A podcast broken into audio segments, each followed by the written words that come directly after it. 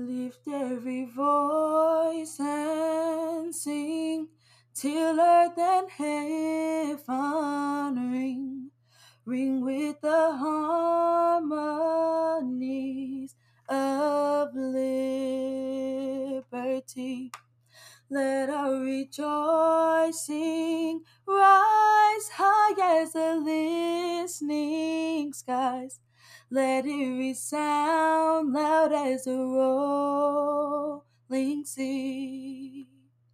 Sing a song full of the faith that the dark past has taught us. Sing a song full of the hope that the presence has brought us. Facing the rising sun of our new day begun. Let us march on till victory is won. Welcome to the Nine Points Podcast. I'm your host, BH. We at the Nine Points Podcast receive our inspiration from Galatians chapter 5, verses 22 and 23. This scripture speaks to nine fruits of the Spirit of God and is read as follows But the fruit of the Spirit is love, joy, peace, forbearance, kindness, goodness, faithfulness, gentleness, and self control. Against such things there is no law. We at the Nine Points podcast try to promote these principles out of obedience to God as a way to raise, sustain, and celebrate our unique families. Today's podcast will have two segments. The first segment, I'm going to talk about, well, why so serious or why it's worth, why we should strive to do the, you know, do the hard work of trying to be role models and um, being the bigger person what it's about. Why why do it if we're going to have problems and and it seems like other people get away with stuff. I'm going to talk about that just a little bit. Second segment, Z time. I'm going to talk to TJ about uh, about voting. Oh, oh goodness. I'm going to talk to King about voting. Um, this was his first time his first time being able to vote. He just turned 18 this year, and we um, we did it in a different way. So I'm going to talk to him about his perspective on voting, um, what it was like. I'm just going to ask him a few things about the whole process and allow you guys to hear what somebody from Generation Z um, just happens to look at this particular voting cycle and the notion of voting in general. So, two segments. Plus, I also wanted to take this opportunity to remind everyone that we're going through some really exciting times right now. As I mentioned before, in the coming weeks, we will be having a lot more collaborations. We'll try to have at least one collaborative segment before or after Z time. We will have these collaborations either weekly or bi weekly, so stay tuned for that. Also, I want to remind everyone again that I'm really, really close to having my second novel completed. Um, I'm in the process of getting it formatted and waiting to get my get the proofs back. Once I see that and sign off on them, I'll feel more comfortable telling you a little bit more about the about the book. Um, I'll probably tell you a little bit more about why I wrote the book and all of that kind of stuff, but that'll be coming within the next couple of weeks too. So, uh, like I said, two segments. This first segment is why so serious? Why all the effort? Why should I work like a dog? All, you know, those things that you might have thought to yourself silently as you went ahead and um, did what you needed to, or or those things you might have thought and till you got to the point where you said, "I'm not going to," not anymore. And believe me, there are times in life where we just put our heads down and do what other people say we ought to without thinking about it. And it and there comes a time when we need to stop just putting our head down and doing what others say do. But I'm not talking about those instances. I'm talking about the instances where it's hard and we want to find we want to engage in escape behaviors because it's so hard. We don't want to do it for whatever reason. Um, but we know a part of us knows that we ought to. You know, um, with this being a family podcast oriented towards families, loved ones do not always have the easiest time with discipline. Loved ones do not always have the easiest time with stepping aside. I am a loved one too. I love making I statements because I don't like to just say you all or they or you all or they. I'm guilty. I'm guilty of anything that I any thus far anything that well, the majority of the times, if I talk about things that people struggle with, either I've struggled with it myself or I know that I'm not any better than somebody else that has struggled with it because whatever has has uh, had his foot in my behind has has um, I've made mistakes that are as bad as anybody else's. But um, I'm a loved one too. I'm not completely objective. Thus, the path to get myself out of a rut may involve friends and family.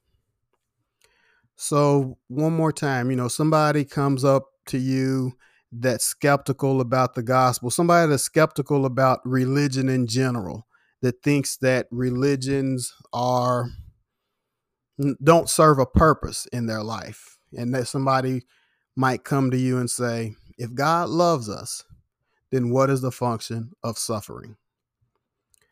Before I go into these prepared notes that I wrote, this is not something, this is not an, a question that can be answered in a simple conversation. This isn't a question that can be answered in a in a meaningful dialogue with, with between two people, one person that genuinely doesn't know. If God wants to reach that other person, if that person is ready, willing, and able to accept the truth, then we can all change right on the right on the dime. But overall, some of these types of questions, what's the meaning of life? Why do we have to suffer? Sometimes we have to hear truth for a long time before we can make it applicable to the way that we see life. I can hear it over and over and I can understand it in theory. But when it's right to me, when God reveals the truth, I don't have to hope that I get it. I know that I get it. And it puts everything else into perspective. So, what this segment is, is just an opportunity to try to put forth some energy and some ideas that could contribute for the most part to when you, you know, moving along and struggling and um, for whatever reason, you might be able to just kind of add to certain things that you've already heard and thinking about anyway. But if God loves us so much, what's the purpose of suffering? I would like to ask you to consider scripture. Psalm 34 19 specifically. Psalms 30, chapter 34, verse 19 said, It reports warns, promises, predicts that the righteous experience many afflictions. The righteous experience many afflic- afflictions. Who says that? Why you do that? The Bible says the righteous experience many afflictions. Why are you going to say something like that? Where the Bible say that? Psalms chapter 34 verse 19, the Bible says, the righteous experience many afflictions. So look at it this way the Bible promises that God will deal with the wicked as well. The Bible says over and over that vengeance is the Lord's. Therefore, people who make life difficult for those of us who love God are bound for hardships too. We know that, or most of us to read our Bibles and go to school have heard, don't envy the wicked. So we know that bad people are going to get theirs, or people that look like they're enjoying things and doing things the wrong way. They have to deal with it. They have to deal, they have to make they have to make amends for their mistakes just like we have to make amends for our mistakes don't be worried about what somebody else uh, why somebody else has like have such a good life.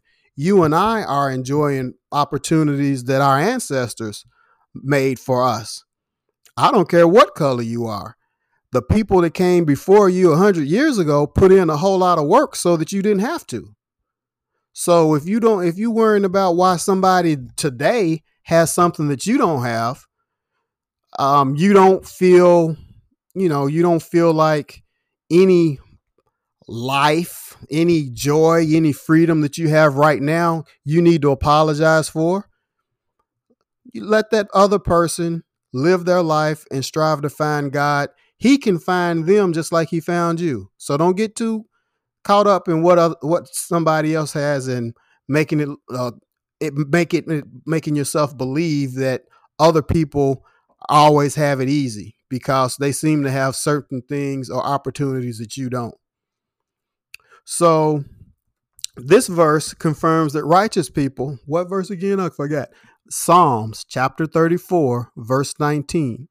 This verse confirms that righteous people will experience hardships too. A young person or a non believer may ask you someday, What's the purpose of trying to do the right thing all the time? It could be, Why do I need to care about the poor? What can they do for me? Or, Why are you going to put restrictions on my in group for doing things that everybody else does? Even if I do all the right things, that's not going to make a big difference you're just trying to throw your weight around because you don't have the resources to do that to somebody else. You're bullying me. Another one, why should I love my enemies? They don't love me. Why should I respect someone that I don't even know? A person needs to prove themselves to me first. What you call being courteous, I call censorship. Why do I need to watch what I say? If you can understand the content of what I'm saying, you just deal with it and quit crying. If you don't like it, there's the door. If you don't like America, get out. As if people that love America, that want America to be better, don't want don't don't want the same thing you do. But if you don't like it, there's the door. Now, every one of these questions and rationalizations suggests that the person feels the need to defend his or herself. The person is talking like the other person is trying to coerce them into settling for less than they should. On the surface, this makes sense. No one wants to be talked down to. No one wants to be deceived and used. Defending against those realities is part of having a healthy mind. Where this sense of righteous indignation can be problematic, however, is when I'm convinced in my heart that I'm being objective and logical and fair when I might not be. Sometimes my subjectivity can put blinders on my perspective. If I find myself automatically rejecting information that's crucial to my well being, then a consequence may be one of the only things to slow me down. That's talking to peers our age. Right now, I'm talking to the, an adult audience, and these are certain types of conversations you could find yourself having or thinking to yourself after you've had several conversations with people when you get home and, and sit around and, and reflect on your day. Now, here's some stuff that might happen from an adult um, talking to a child, or a supervisor to, talking to a supervisee, or a mentor talking to a mentee. Here's some examples. Why do you care what I wear? Why are you trying to make me go to church? Why do I need to take another shower? I'm already clean. Why do I need to answer your questions if you won't answer mine? That's not fair. Why are you taking my stuff? You wouldn't like it if someone took your stuff. Now, I mean, I will be honest. I don't know how old my audience is, but I kind of got a, you know, I, I got a built in advantage. I've got three teenagers. So, You know, I'm well versed in trying to explain and be patient and dealing with these and any number of other examples that I'm sure you can think of when you're trying to remind somebody what's right, what they've promised that they're going to do, and they keep on doing what they want to. Now, look at these questions that your friends, family, and neighbors may ask you with sober eyes.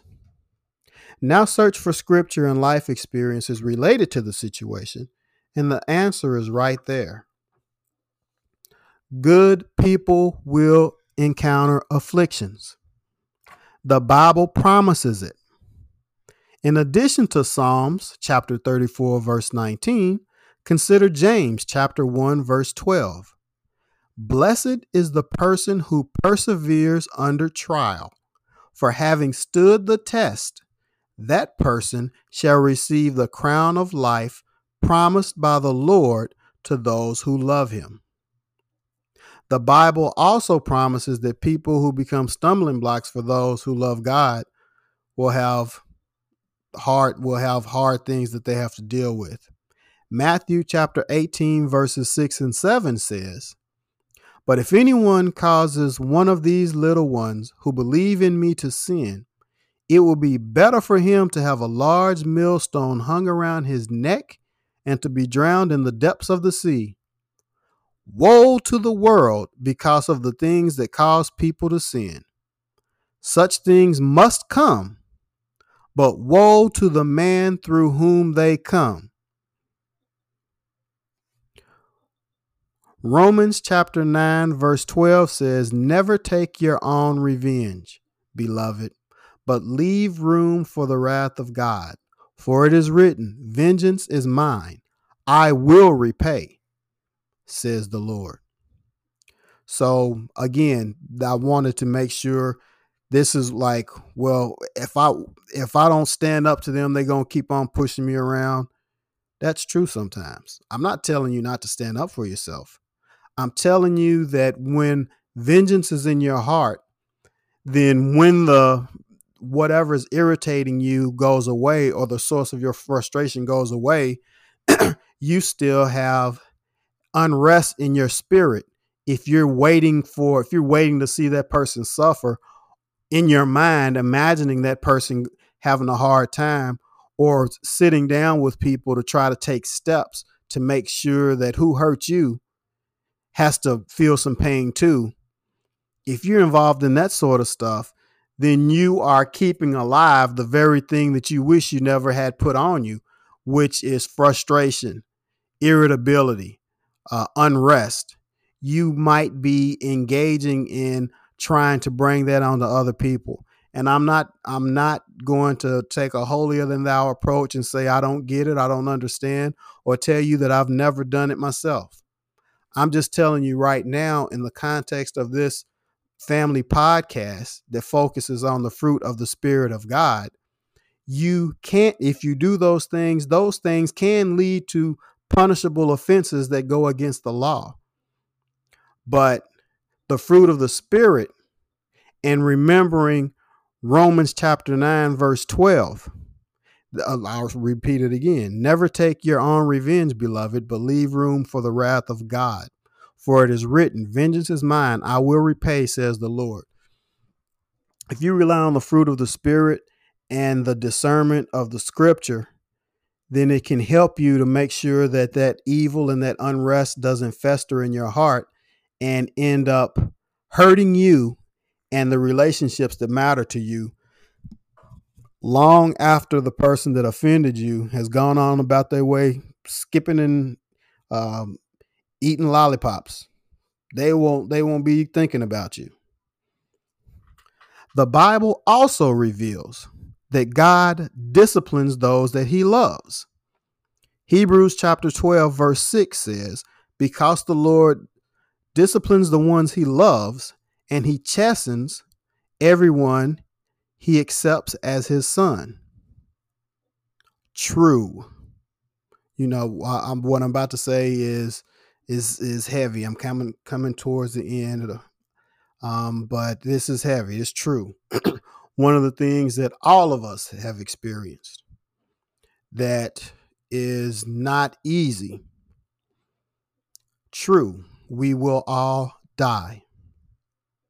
True, all of us that are part of this particular episode have experienced bereavement due to, to the loss of someone that we love. You can find out how to deal with really, really tough afflictions by reading the Bible as well.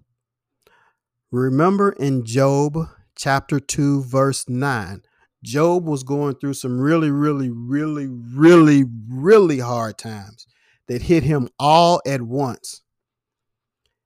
And in Job chapter 2, verse 9, Job's wife said to him, Are you still maintaining your integrity? Curse God and die. If you're not a Christian, or if you are a Christian and not that familiar with the life of Job, I want to urge you to go and read Job chapter 1 through chapter 2, verses 9 to find out what happened to him. If you're feeling froggy, go ahead and read the entire book of Job. You'll find out you'll find out how God responded to Job, asking him why this stuff was happening. Might not be the answer you're looking for, but you'll find out what God ended up saying to him about his questions. You will also see that God blessed Job in the end. In no small part because he did not yield to his suffering flesh nor the, the disinformation of his family and friends. True, we will all experience disappointment. True, we will all experience suffering. True, you will not comprehend God's will on your terms sometimes, but on His terms. The Bible is clear on all of these things. Spoiler alert. That's exactly what happens in the final chapters of Job. You know, just throwing that out there. Whether you put forth a lot of effort or put forth no effort to be, to treat, love your neighbor as yourself, to guide, and cherish your family. Whether you put in a lot of effort or a little effort, you're going to experience hardships. We might experience trauma, causing the quality of our lives to decline. However, let me tell you what you will never find in the Bible. And some of these things that you will never find in the Bible can also tell you exactly why it's important to put forth the effort to love your neighbor and your, as yourself. What you will never find in the Bible is support that God delights in the deeds of the wicked. So don't knowingly engage in wicked behaviors. And if you do, stop, repent, and replace that behavior.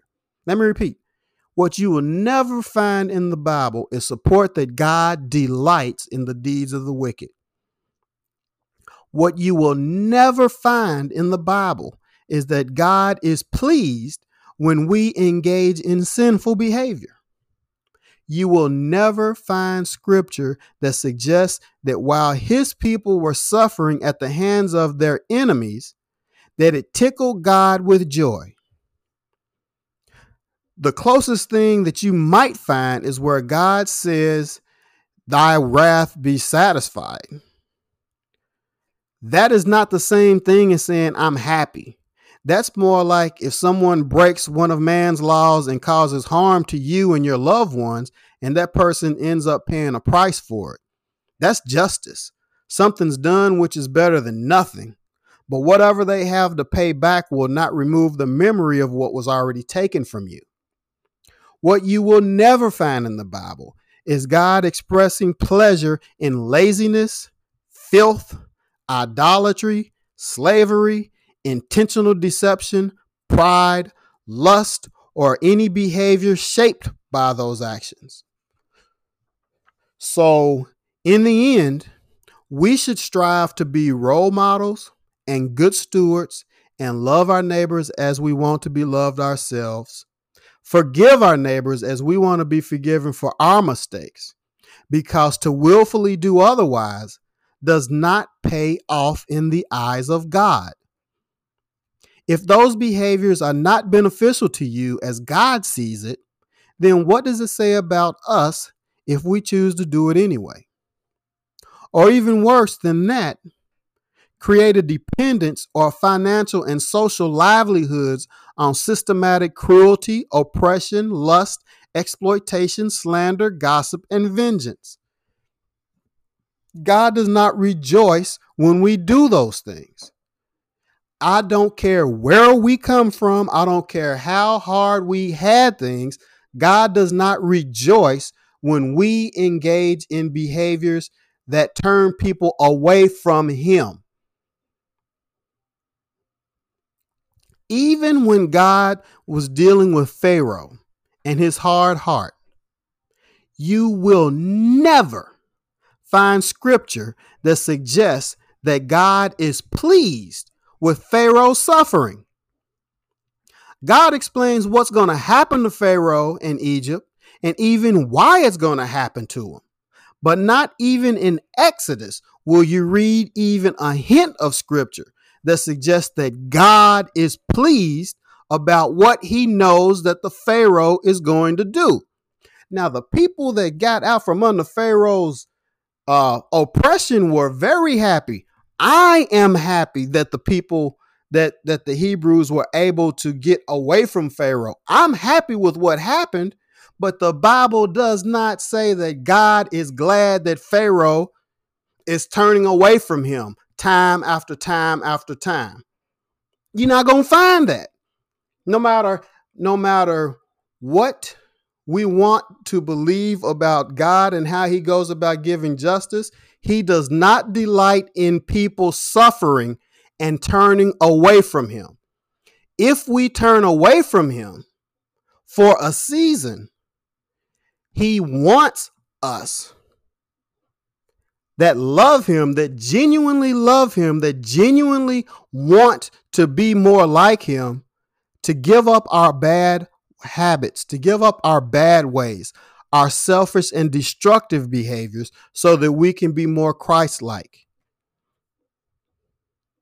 There is no joy in vengeance, and there is no joy in jealousy. There is no joy in sin. Therefore, there can be no joy in defending acts of vengeance, jealousy, sin, or the like of those, anything that comes from those. The fleeting satisfaction that may come in exacting some form of revenge against an adversary that deserved it cannot compare to the experience of knowing that what you do is pleasing to God.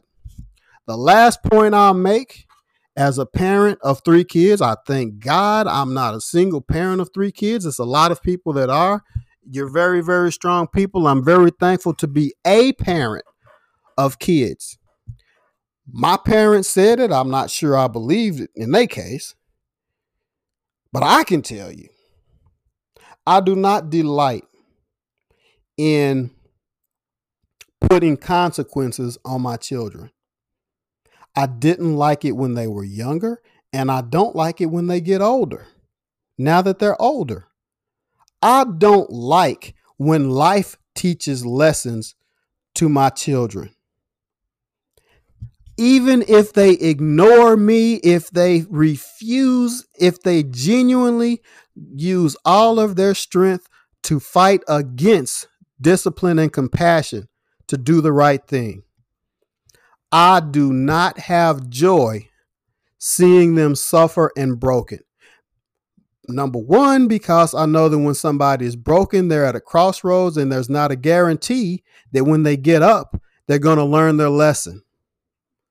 Some people get hurt, never look in, never think about how they can, how they uh, contributed to putting themselves in that position end up convincing themselves that the world is against them.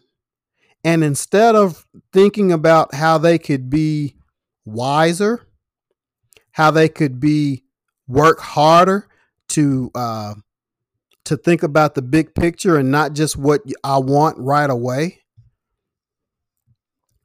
We I, I don't delight in seeing my kids suffer. I love them enough to give them consequences. And I know when they're when they're upset at me and and they they have times where they they can't stand me. And no matter how much I'm trying to show that I'm loving them, I know in their minds, in their heart, in their attitude, I'm just doing blankety blank blank because I'm a blankety blank blank person. I know that comes with the territory. If you're a parent and you know what that's like, understand that is a parallel process of what it's like when we go to God with our questions because of our suffering, because of our us wanting relief, because us wanting a break. It's kind of that simple. It's not simple, it's not simple to deal with that truth. But part of why we experience the burden of being the bad guy for trying to do the right thing? Well, part of why we experience that and learn from it is because God wants us to understand. He wants us to understand what it's like because He knows what's best for us. He knows what's best for us short term and long term. He knows about the hurting in between. He knows about how much it takes out of us to put forth that hard effort to do the right thing when we know in our heart that somebody else is laughing at us or thinks that we're intimidated. And that's the reason that we're obeying God. He knows the temptation. Those are the kinds of trials that God watches and gives us the strength to come through so that He can crown us with the crown of life. So, I've put in my half hour of why it's why we need to forgive, why we need to put forth that extra effort when it seems like our neighbors don't. I've put in my little half hour today, and it's not any more important than what you've learned or heard from other people. I just did my part. Hopefully, you endured it to the end, and you'll be able to um, continue to move forward and um, and ask God to help you to understand things. Because I know when I get off of here, I am. But I appreciate your time. Like I said, it's been 30 minutes. I'm going to get off of here myself and um, take a small break. And then when we come back, it will be Z time with King. Stony the road we trod Bitter that chasing rod, felt in the day when hope unborn had died. Yet with a steady beat, have not our weary feet come to the place for which our fathers sighed. We have come over a way that with tears have been watered. We have come treading our path through the blood of the slaughtered.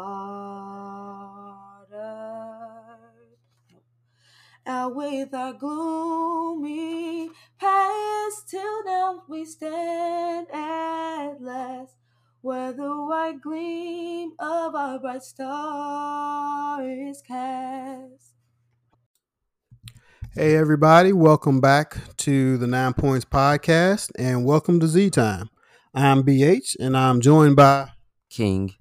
And we are now in Z Time and getting ready to talk about a very important topic, um, and that is voting. I mentioned early on uh, at the introduction that went ahead, I was able to get early voting. I voted early, and my oldest son was able to vote this time. This is the first election that he was able to be a part of.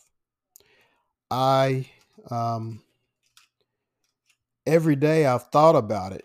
Every day I've thought about what I'm about to say. But my grandfather would vote all the time. I mean, he voted all the time. And he passed away the day after my son's birthday this year. So he was not able to vote for this term's elections. And while my granddad, we miss him, and he's definitely missed. I spent some time with my family today talking about putting together the pieces. Um, now that he and my grandmother have both passed away, um, while my granddad's vote voting won't be happening, his great grandson took, stepped up, and became a part of this process called voting. If you're wondering, my wife and I did not make our son vote for who we voted for. We talked to our son about the issues, the personalities that we see on TV, the fact that we reminded him that what you see on TV doesn't necessarily mean that's the way that these people really are. And we trusted him to make his choices. And I know for a fact that he did not vote for everybody that I voted for. I know this, and I am 100% fine with that. The point is, he voted. The point is, he wanted to vote.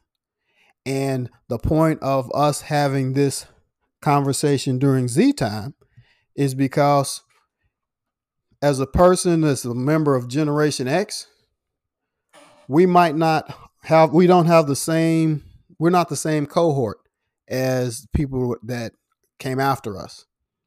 And they might have some of the same beliefs that we did when we were that age, but even the beliefs that they have or the, or the questions that they have they might have they might have different sources uh, to bring them clarity on it.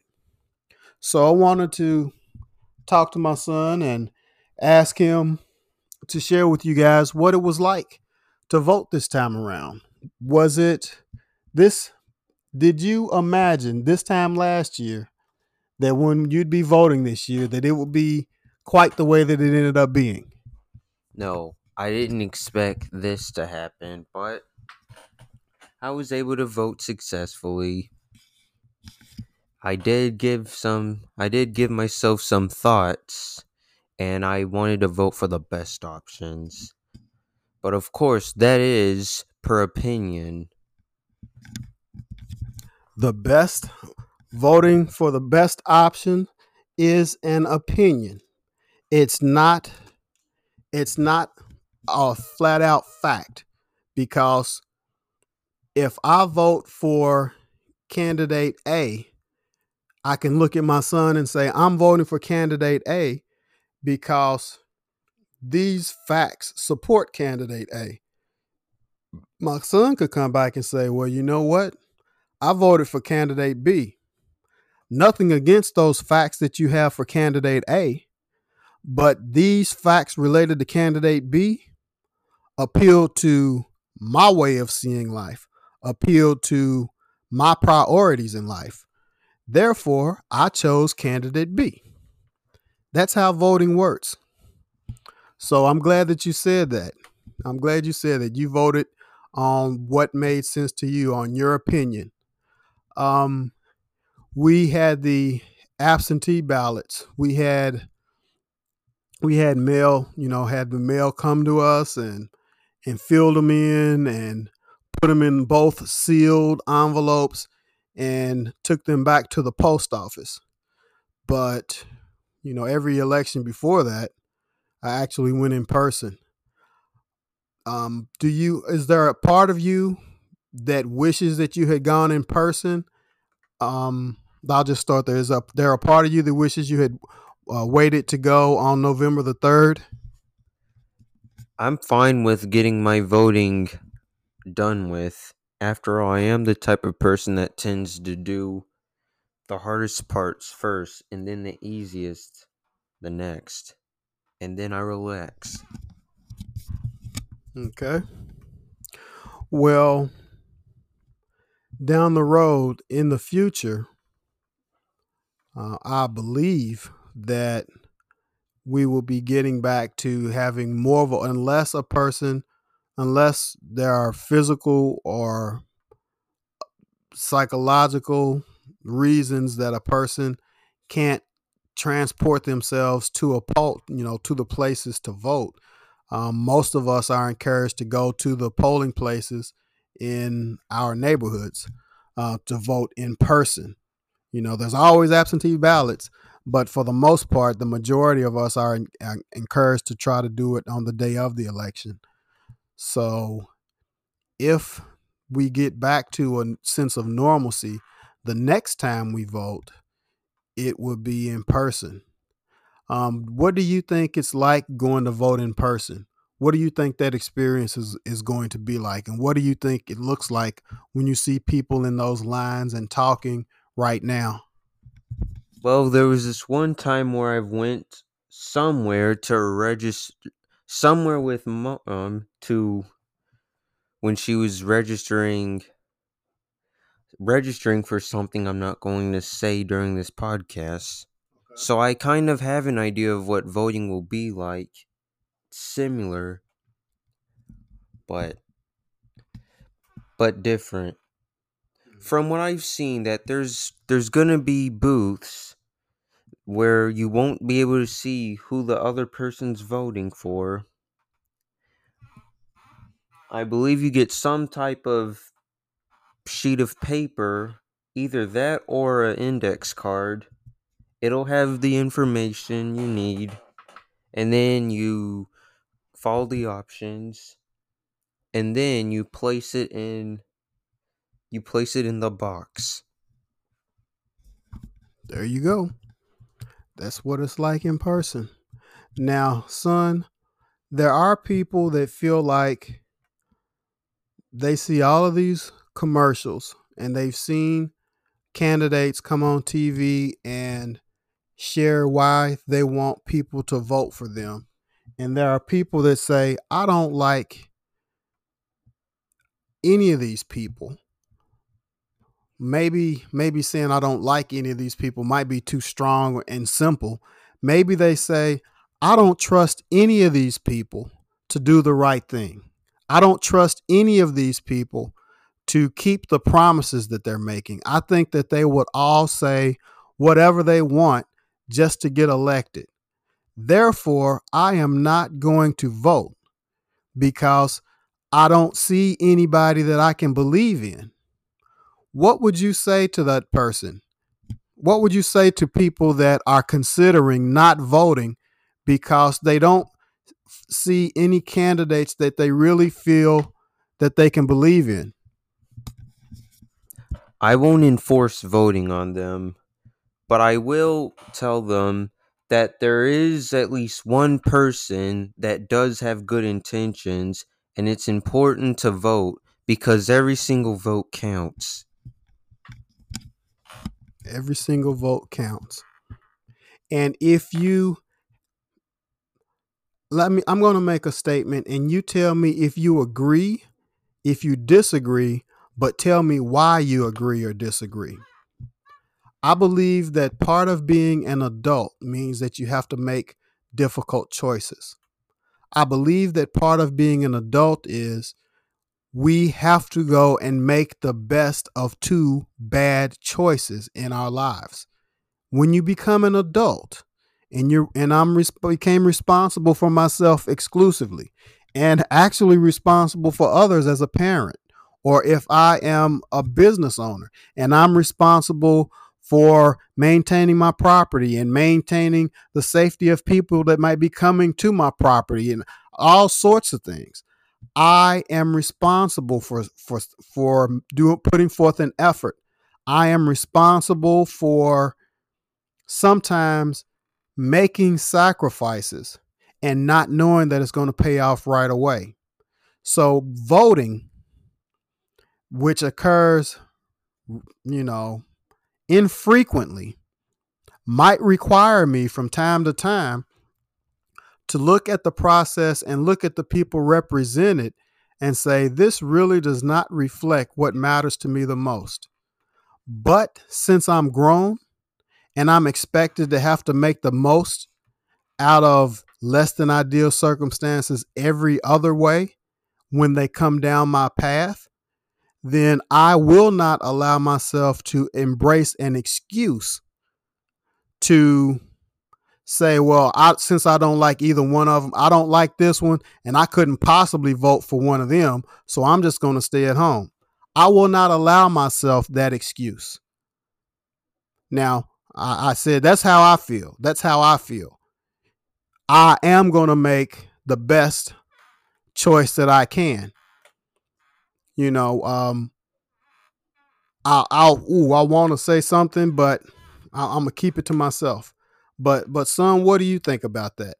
That, in a nutshell, I know I said a whole lot, but do you agree that just because I'm asked to make a difficult choice between two less than ideal um, candidates, that doesn't mean that I should just fold my hands and wait until I like somebody, that I need to step up and do it anyway. Do you believe that? Yes or no, and why?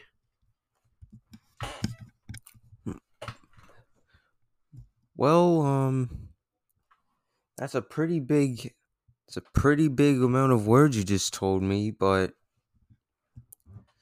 I would, but I would say, but I would agree. The adult world, you do have to make difficult decisions, and um, after all, after all, there's there's decisions that even like kids have to make that are difficult. Like haven't your parents at all haven't your parents ever told you that haven't your parents ever told you like um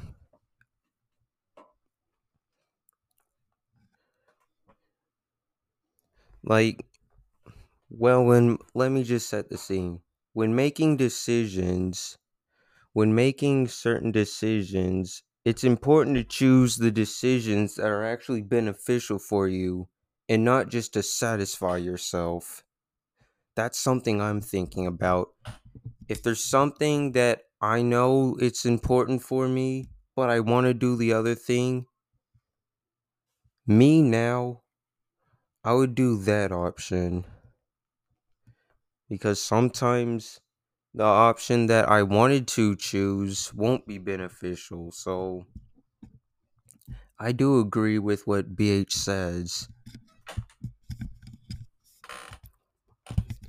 Thank you, King. And yes, I did give you a lot to think about, but you answered it very, very well. Is there anything that you'd like to share about, you know, about your about your experience that I didn't ask you about specifically that you would like to share with the world about voting this time? You don't have to, but do you? Is there something that you, I'm just opening the floor for whatever comes out of your out of your heart if you have something you want to add before we wrap it up? So, I advertise you to um vote it's important and it makes a difference for this world. But but we as humans we can't really trust each other because we're we're all sinners. We all do bad stuff. But but still find someone that you can trust. Thank you, King. It's not anything I can add to that. It's beautiful. Appreciate you uh, putting your two cents, putting your two dollars in, King, sharing sharing from the heart. And this brings us to the end of this particular podcast. Please remember that wealth is to be spent, but treasure is to be shared. God bless you. Take care. Hope to talk to you again soon.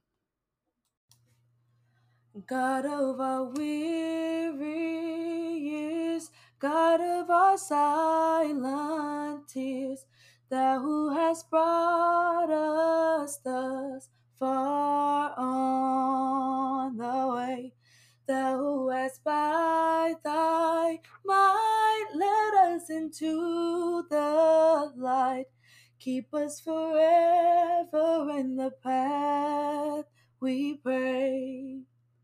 Lest our feet stray from the places, our God, where we met thee.